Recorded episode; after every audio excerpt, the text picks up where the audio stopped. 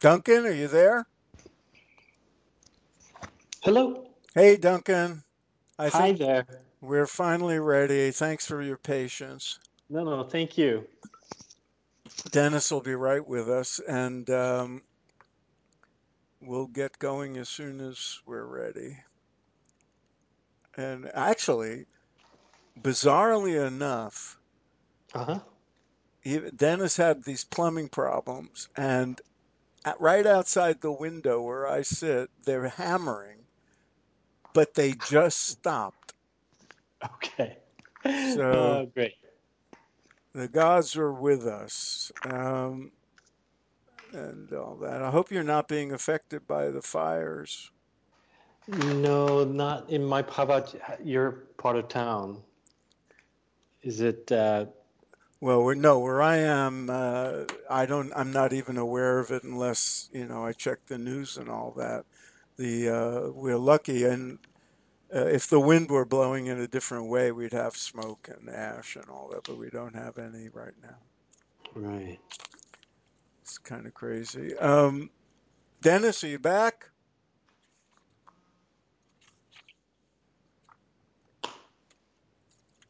Oh well. I hope all is well with you and the book is doing well. Uh, yes. Um, I'm continuing to, you know, meet up with um, different kind of Buddhist groups and uh, Japanese American uh, communities, and then universities, and so yeah, things are continuing apace on on the kind of book talk. Hey, Greeting. Dennis, this is Duncan. Duncan, very nice to meet you. Hi, Dennis. Nice to meet you. Hey, when, when were you in Cambridge at the School of Religion? Let's see. Um, I was there from 1991 to 2000. Oh, I was there from 99 to 2002. Oh, okay. Yeah. So, yeah, yeah, yeah. So it's uh, some overlap. Yeah. But anyway, um, But you are not in the School of Religion. no, I was in the Graduate School of Education, but wound up taking all my classes at the Kennedy School of Government. And uh, but I did have a lot of interaction. Do you know Alan Hodder? Does that name ring a bell? Hmm. I'm trying to. He he might have been gone by then. He taught religion at at Hampshire College, but he got his PhD Oh. at Harvard in in uh, uh, in in uh, religion. So, um, yeah, probably before then, probably before you were there. But anyway, Right. where where are you located now? Are you in? I'm now in Los Angeles. Um, I'm at uh, USC in in LA. Very good. So I just want to get every make sure everything in front of me. Uh, and uh, uh, his later. So we want to focus on American Sutra, a story of faith and freedom in the Second World War. Is Yeah, uh, so and the that- history and the history of Buddhism and all that. Um, Okay, Duncan, um, do you, the name Ryuken is it? Yes. Do we do we say that? Um, uh, either way is fine. So Okay. if you want to say it, fine. It, it's no no big deal in either way. Okay. Ryuken. Yes. Okay, as long as I say it, if I say it, I want to say it correctly. Okay. Uh, If you say it once, it's fine, but we'll we'll refer to him as Duncan. So let's get started, and we'll go uh, 30, 40 minutes, and um, uh, try not to have any extraneous noise or sound like typing or crumbling papers, and um, we'll have a can't good we'll. Yeah, we'll have a good time. Are you ready, Dennis? yeah. I just want to make sure I have uh, his book. Okay, the book. All right. All right. I'll um, give you the countdown now. Wait, wait. R- r- r- r- Ryuk, say it again. Your the name. Uh, Ryu, R Y U. It's like No, No, no. s- spell, uh, Duncan pronounce it. Ryu Kang. Yukin, or do I say the R? Ryuken. Yeah, you kind of put the Y in a little bit. Yeah, Ryu Kang. Ryuken. All right. I just don't want to make it sound. All right, Phil. Okay, Countdown. ready? Three, two, one, go. This is Dennis Raimondi. I'm here with my co-host Phil Goldberg. Uh, our guest today, Duncan Ryuken Williams. Uh, he was born in Tokyo, Japan, uh, and has been studying and living in the United States for many years. He has his PhD uh, from Harvard in religion. Uh, he is was the Buddhist chaplain at Harvard University from 1994 to 1996. He is an author. His latest book is American Sutra: A Story of Faith and Freedom in the Second World War. Uh, Duncan, thank you so very much for taking the time to come on with us today. Very glad to join you, uh, Dennis and Phil. Duncan, uh, let's begin by uh, giving our listeners a sense of uh, your own spiritual history, uh, if you would, and um, how that led to uh, both your uh, academic position and your current book, American Sutra. Sure. Um, you know, I grew up in Japan. Um, my mom was Japanese and dad is from the UK. And growing up, I grew up both as a uh, kind of going to Buddhist temple, but also uh, to, because uh, my dad's British, uh, the Church of England or the Anglican Church in Tokyo. And so I kind of grew up with both kind of bi religiously, bilingually, biculturally. Uh, and I think at some point, in my teenage years, trying to figure out who I, who am I, kind of, you know, that kind of identity question. Um, I, I, was kind of drawn to Buddhism and its teachings of uh, kind of the middle way and embracing everything and being uh, interconnected with everything. It, it, it, gave me a kind of perspective that um, uh, made me pursue uh, the academic study of uh, the Buddhist uh, tradition, um, but also when I was 21, ordained as a Soto Zen Buddhist priest in in um, in Japan in a, a, place called Matsumoto uh, in Nagano Prefecture, Japan. Uh, so that was where um, my Soto Zen Buddhist teacher uh, ordained me as a priest. And so I've always had this kind of uh, uh, dual thing as well of being in the priestly world and and doing things related to the Dharma that way, but also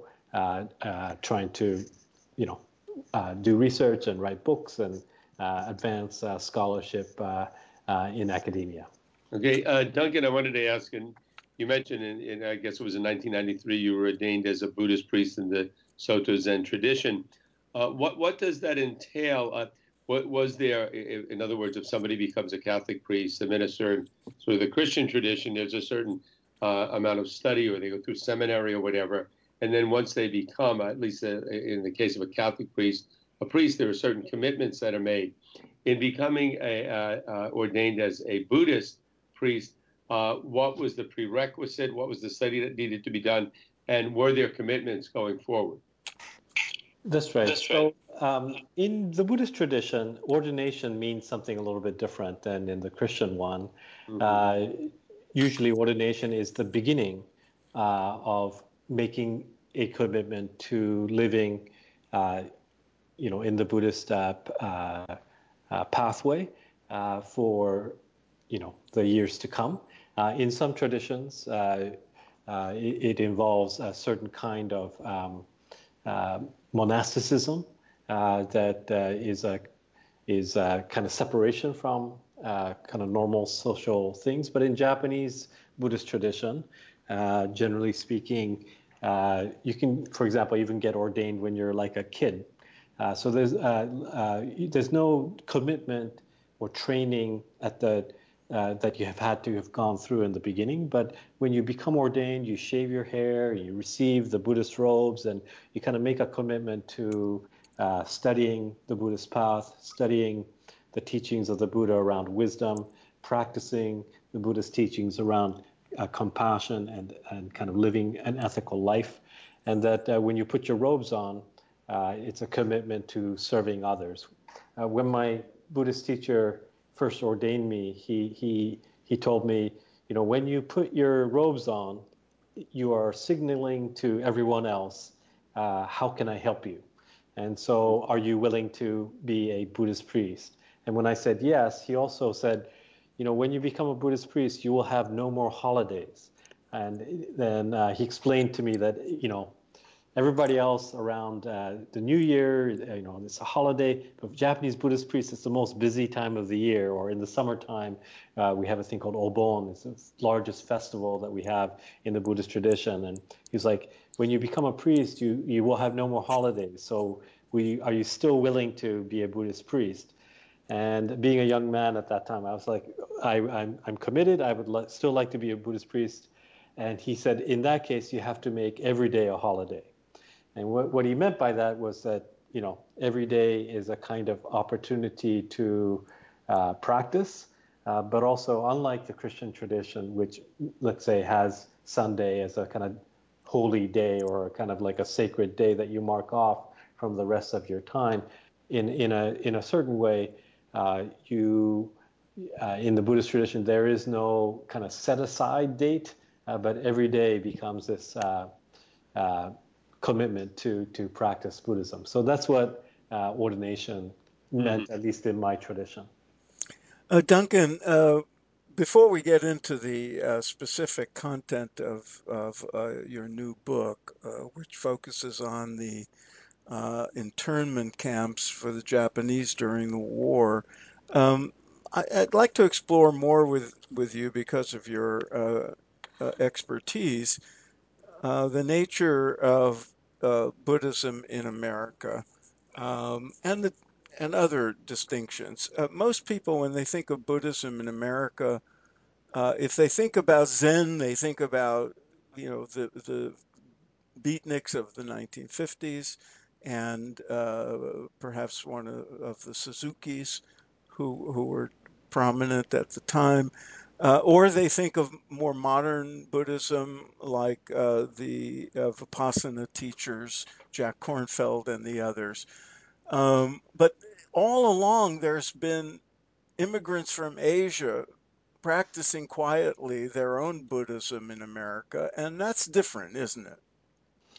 That's right. Um, uh, American Buddhism has over 120 years of, of history, uh, you know, starting really with the migration of the Chinese to uh, the Americas and followed very quickly by the Japanese in, the, in 1868, um, the first group of uh, Japanese uh, land in, in the Hawaiian Islands, and uh, the next year on the um, in North American continental United States. And so you find waves of uh, Buddhists kind of settling, uh, you know, uh, on the Hawaiian Islands and on the west coast of the United States, uh, being the pioneers in bringing uh, uh, the Buddhist teachings, the Buddhist institution, and and its practices to to the American um, religious and cultural landscape. So it's, it's, it's a tradition that's certainly been around uh, for over a century. And uh, some of those uh, early teachers, uh, like Shunryu Suzuki, who founded um, San Francisco Zen Center, or uh, Maezumi Taizan Roshi, the person who founded Zen Center of Los Angeles, those people, prior to opening up those new Zen Buddhist centers that, as you mentioned, uh, found an audience with people in the counterculture of that time. Uh, they were, you know, pr- previous to that, serving uh, historically Japanese American immigrant temples, and so, uh, you know, with all of these. Uh, uh, traditions. there's a, a, long history and and involvement of Asian Americans in the rooting of Buddhism in America. Mm-hmm. Duncan, your book, American Sutra: A Story of Faith and Freedom in the uh, in the Second World War, and you you you you you are talking also about the internment camps during that period. For our listeners, and I'm going to guess majority of our listeners under 40, probably under 50, may not be familiar with the internment camps. It's a I, I consider it a dark period in American uh, politics uh, the war was going on that made an excuse for a lot of things, but certainly what happened to Japanese Americans was unforgivable. And give us a little background on that for those not familiar with that period, and also what what was what is the message? What would you like to get people to get from your book? Sure. So uh, the, this period in, in American history um, uh, during World War II, I think, you know, it, as you mentioned, is, is known to some extent um, uh, that uh, there were a group of people, um, 120,000 persons of Japanese ancestry, two thirds of them who were U.S. citizens, uh, who after uh, the Japanese Imperial Navy's attack on Pearl Harbor in December 1941, in the month uh, and a half that followed, uh, there was not only the roundup of, of uh, leaders in the Japanese American community, but ultimately the forced removal and mass incarceration of 120,000 people. Uh, and as I said, most of these people were, you know, American citizens whose uh, parents or grandparents came from Japan. Uh, but uh, um, it's a community that was, you know, majority Buddhist. And uh, one of the things that uh, I would come to learn in the research and writing of this book um, was that it wasn't just about race, because I think when people think about World War II and you know the United States also being at war with Nazi Germany and fascist Italy, and people ask the question, why wasn't there a mass roundup of you know the entire German American community, the entire uh, Italian American community? Um, why was only the Japanese American community targeted in such a way? Most people answer that question with the idea of you know, they were a racially different group than the majority of Americans at that time, and that racial animus and prejudice of that time uh, played a factor into why that happened. And what I talk about in the book is how it how it wasn't just race, but it was the fact that they were, you know, not Christian. That the majority of the community was Buddhist. That that's what actually targeted uh, this community, and that even before Pearl Harbor, uh, in the decades of the 1930s and into 1940 and 41, uh, the FBI, as well as the military, military intelligence, were uh, surveying uh, Buddhist temples, making lists and registries of Buddhist priests as people to be arrested in case of war with Japan, and seeing Buddhism as a as a threatening a threat to national security as opposed to Christianity, those Japanese Americans who had converted to Christianity. And so uh, it wasn't just race, but it was religious animus that, that uh, governed uh, why this event uh, took place. And what I talk about in the book is not just why it happened and why religion or Buddhism mattered, but about how the very thing that put them in camp, that Buddhism, was also what helped people uh, when they were taken to these camps in the remote interiors of places like uh, uh, Wyoming and Arkansas and and so forth. When they were moved to these remote interior camps surrounded by barbed wire and armed guards, uh, that they were, um, you know, in that moment of dislocation and loss, they they turned to their faith, their Buddhist faith, to to sustain them, to help them persist and so the kind of big point of the book is a Buddhism was what put them in camp, but, but B Buddhism was also what helped them survive this very difficult uh, circumstance.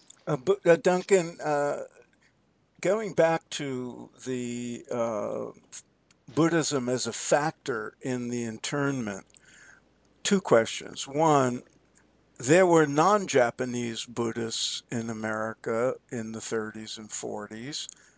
Did they were they spied upon? Were they considered a threat, or was it the combination of being non-Christian and also Japanese, uh, the the you know sort of com- combined factor uh, in, in, that? And um, well, let's start with that.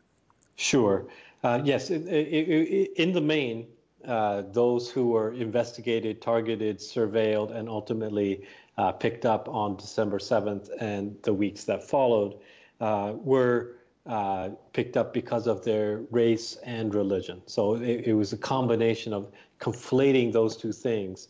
Um, and America has had a long history of that, right? Like the first Immigration Act, the federal law that you know defined who could enter and not enter the United States was in 1882 with the Chinese Exclusion Act. Mm-hmm. And that targeted one particular group of people called the Chinese and disallowed them from entering the United States, not only because of their race, but in the Senate testimony at the time, they would also talk and use this slur word, the, the heathen Chinese, meaning mm-hmm. the, the Chinese who are racially unassimilable, but also religiously unassimilable because they were not Christian. And so that idea was certainly at the background as to who was targeted. Uh, the one exception uh, of people I saw, someone I saw on an FBI list uh, who was investigated, surveilled, and ultimately on a list for a while of somebody that could potentially be picked up who was not Japanese American was somebody called Reverend Ernest Hunt.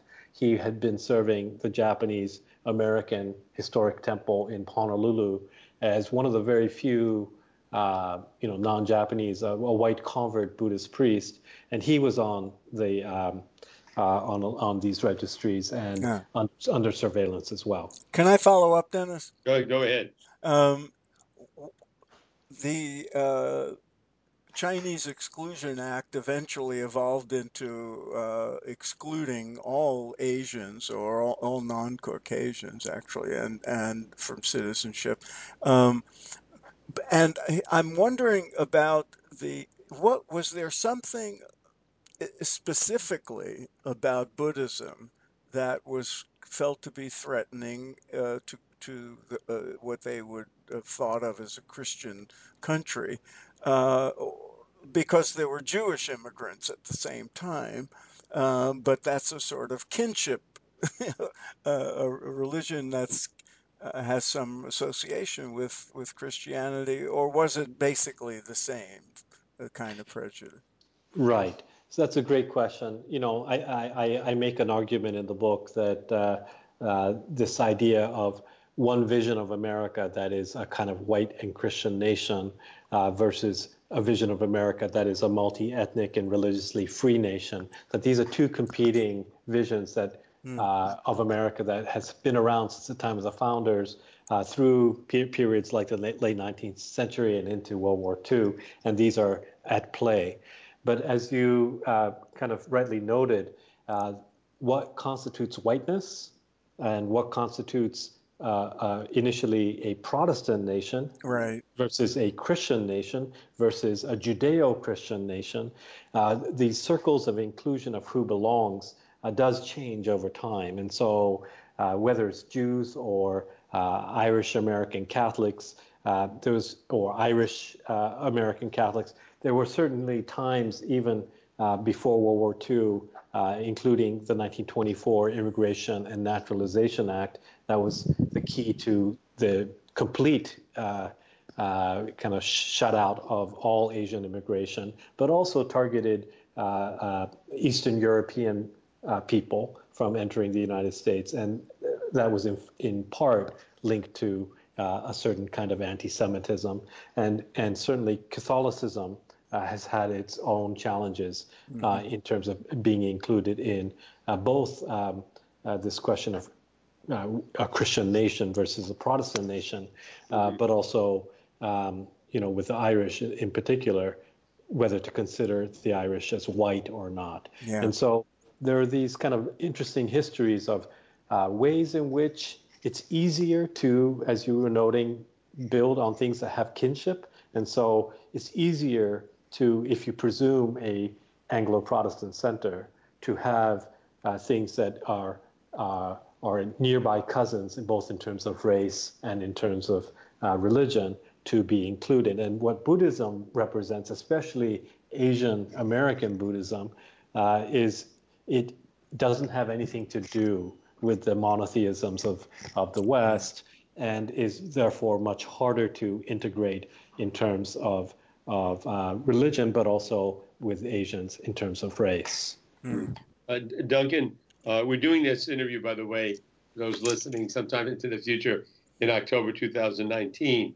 And, and it seems to me that one of the big uh, d- divides in, in, the United States now uh, the divide uh, is between those folks that want a, let's use the term Judeo-Christian nation, and, and those that uh, and want that nation, that Judeo-Christian tradition or those Judeo-Christian people to be uh, uh, dominant, and, those that are open to it being more multicultural, more multi-religious, and, and, not having one religion, or in this case, where they combine Judaism and Christianity into, uh, you know, the, the term Judeo-Christian.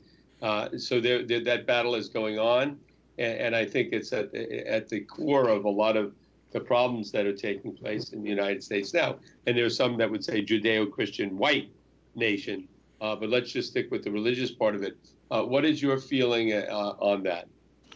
Well, uh, certainly that's unfortunately you know, there's a, I feel like American history suggests that there's always a pendulum uh, where we swing from one vision of the nation as a uh, white Judeo-Christian nation now, or uh, a multi-ethnic and uh, religiously free or multiple, multi, uh, religiously plural nation uh, on the other. And I think what Buddhism brings to the table is that it has its own kind of like theology, uh, as it were, or doctrinal perspective that that uh, prefers multiplicity, prefers pluralism in terms of theological stances, uh, that therefore says, you know, multiplicity is normal.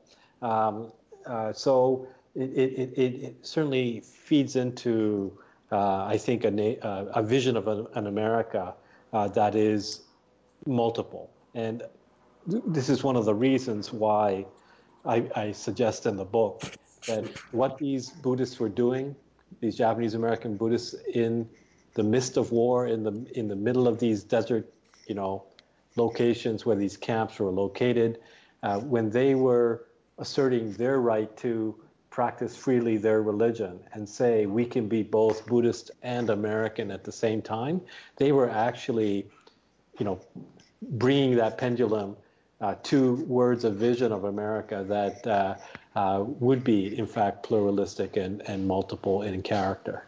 Mm-hmm. But if I could follow up, Phil. Yeah, go ahead. But, but, for yourself, for other Americans you know, is there a fear that that uh, you could be further marginalized because of the current thinking of a of a, a Judeo-Christian America and uh, and the thought of many Japanese, many uh, Asians or uh, coming in who are Buddhist, uh, overwhelming that Judeo-Christian dominance.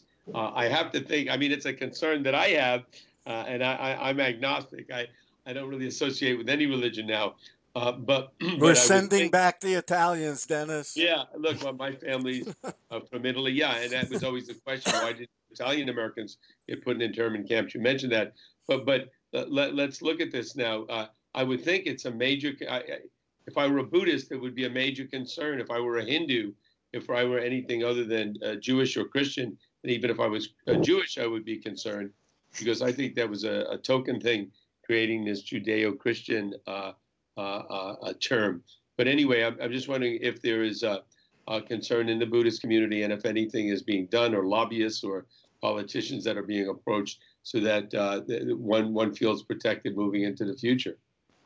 You know, I think uh, uh, given that today we have everything from mindfulness at Google to uh, Oprah Winfrey interviewing Pema Chodron and and and Thich Nhat Hanh and the Dalai Lama, like we're in a very different moment uh, in where American Buddhism is today compared to uh, you know uh, what's really a generation and a half ago. So a lot can change in in just a generation or two.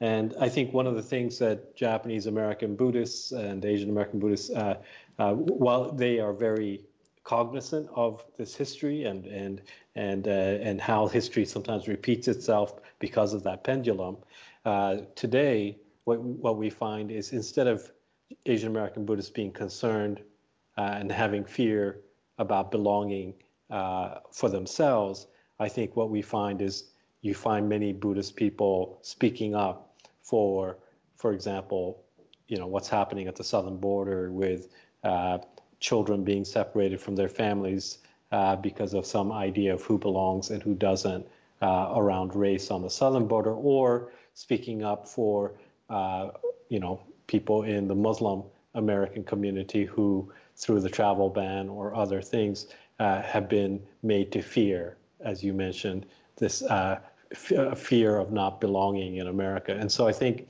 uh, where we are today as American Buddhists, we have the opportunity to, in some sense, because of the ability to stand up to that fear from back then, to find ways to support other communities that are of different racial or religious uh, backgrounds today who are unfortunately experiencing some of the similar kinds of uh, exclusions of back then. Interesting. Uh, Duncan, I'd like to uh, get back to a question I, I sort of alluded to earlier.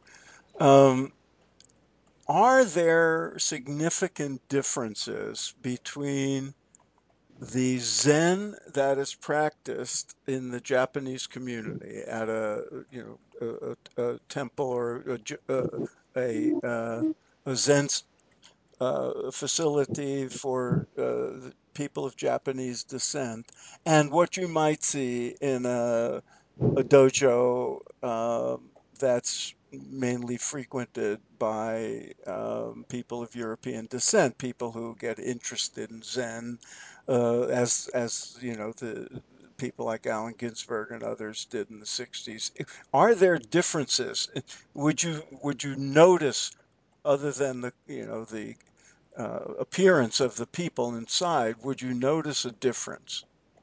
Right. I think um, in more recent times, those uh, distinctions and differences have started to fade away uh, in the following sense. Uh, Zen temples that are historically Japanese American, you know, uh, immigrant uh, founded and based Zen temples have always had, um, you know, a variety, a multiplicity of things around the temple serving as a place of religious teaching, learning, practice, uh, including, you know, of Zen uh, meditation practice, uh, which is why, you know, San Francisco Zen Center or Los Angeles Zen Center of Los Angeles, two big, two largest of the so-called um, uh, Zen centers in America, and a lot of, you know, there are about 700 Zen centers in the United States right now and many of them are derived from those two places, um, that those were founded by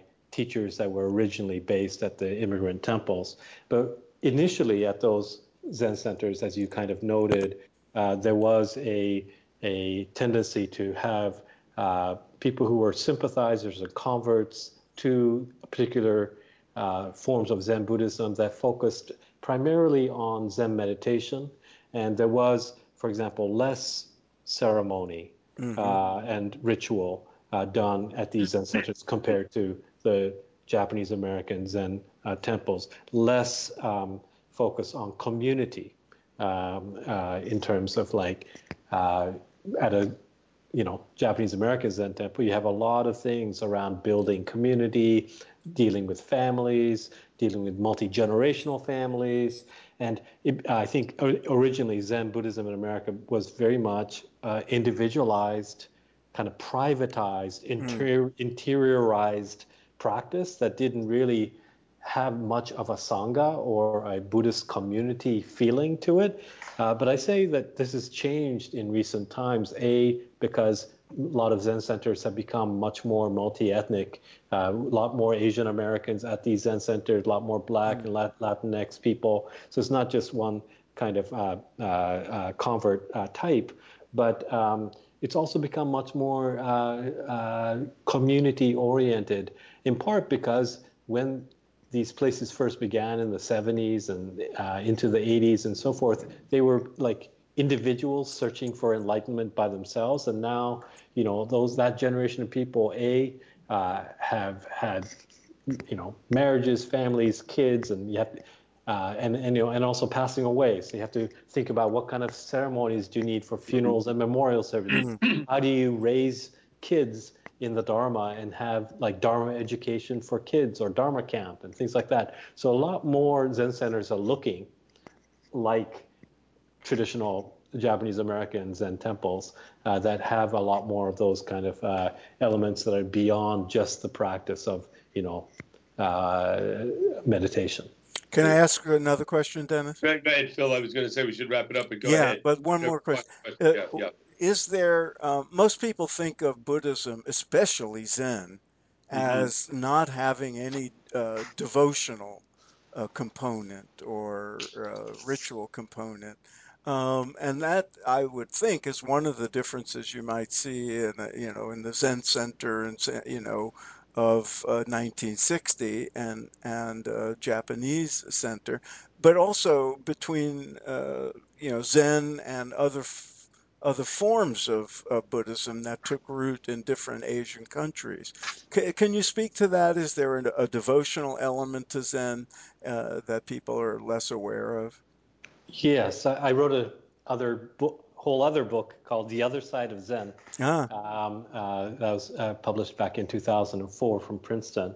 Uh, that that that goes into how there's been a you know basic misunderstanding of what is Zen uh, because of you know skewed understandings of what um, uh, constitutes uh, what what goes on in a temple in Japan, uh, both historically and into the modern times. Uh, Zen actually has many many elements that are highly ritualistic, uh, highly ceremonial, uh, with many aspects of uh, engagement in social as well as even political life, mm, uh, and that's the history of Zen in in Japan from its uh, you know from uh, in the Soto Zen tradition from the 13th century onward. mm, And so uh, there's a kind of skewed understanding of Zen as a kind of privatized psycholog- psychological kind of uh, practice of meditation that uh, uh, I think in time has uh, been you know debunked and and and not uh, uh, not uh, uh, emulated uh, anymore. And so I think even at these Zen centers, you do find um, much more attention to uh, both the social and community aspects of of what a temple life looks like, but also uh, theologically, doctrinally, as well as in terms of practice, having much more of a multitude of, of ways to uh, yeah, uh, en- engage in, on a ritual, devotional uh, level as well. Duncan, uh, thank you so much. Again, for our listeners, the, the book, American Sutra, A Story of Faith and Freedom in the Second World War, Harvard University Press. And I also want to mention that uh, that book got up to number three on the LA Times bestseller list for nonfiction. A great accomplishment. Congratulations. But I, I think a very important book. I plan on reading it because I think it's very important that people uh, uh, today especially younger people that might not be familiar with that period of time and what took place uh, to, to uh, Japanese Americans uh, should know about it. And and from this perspective, I, I, think it will be very enlightening, very good good to know. So uh, I highly encourage that. Phil, any final words? Um, I'm tempted to uh, emulate uh, the Daily Show and say, "Here it is, your moment of Zen," but um, I'll refrain. How do you? There is a question. How do you feel about the sort of popular idea of Zen? i- i- i- You know, as in the you know the moment of Zen and other kind of uh, cliches that have come down over the year. How do people in the Japanese community feel about that? Good question. Yeah. Well, you know, I think uh, uh, to the extent that um, those type of how should I say, naturalization or normalization of, uh, of Buddhist words, or you know, it could be Zen, it could be Nirvana, it could be uh, Dharma, it could be uh, you know what, whatever you want to. Uh, you know, there are ways in which uh, you know those terms are sometimes so removed from uh, its context, and so um, you know, Zen perfume or Zen, you know, that, that it becomes kind of meaningless. But at the same time, I think there is some recognition that uh, it's better than being on an FBI list, that it's better you know, than, than great. being put in a remote camp. Yeah. And so while I think there is some concern about, uh, you know, are people misunderstanding uh, you know, our tradition because of these kind of usages, uh, I think that's a that's a legitimate and real concern. Uh, I do think that uh, given the history, uh, I think that anything that uh, brings Buddhism into uh, the American, you know, religious and cultural landscape into, into the mainstream is generally welcomed.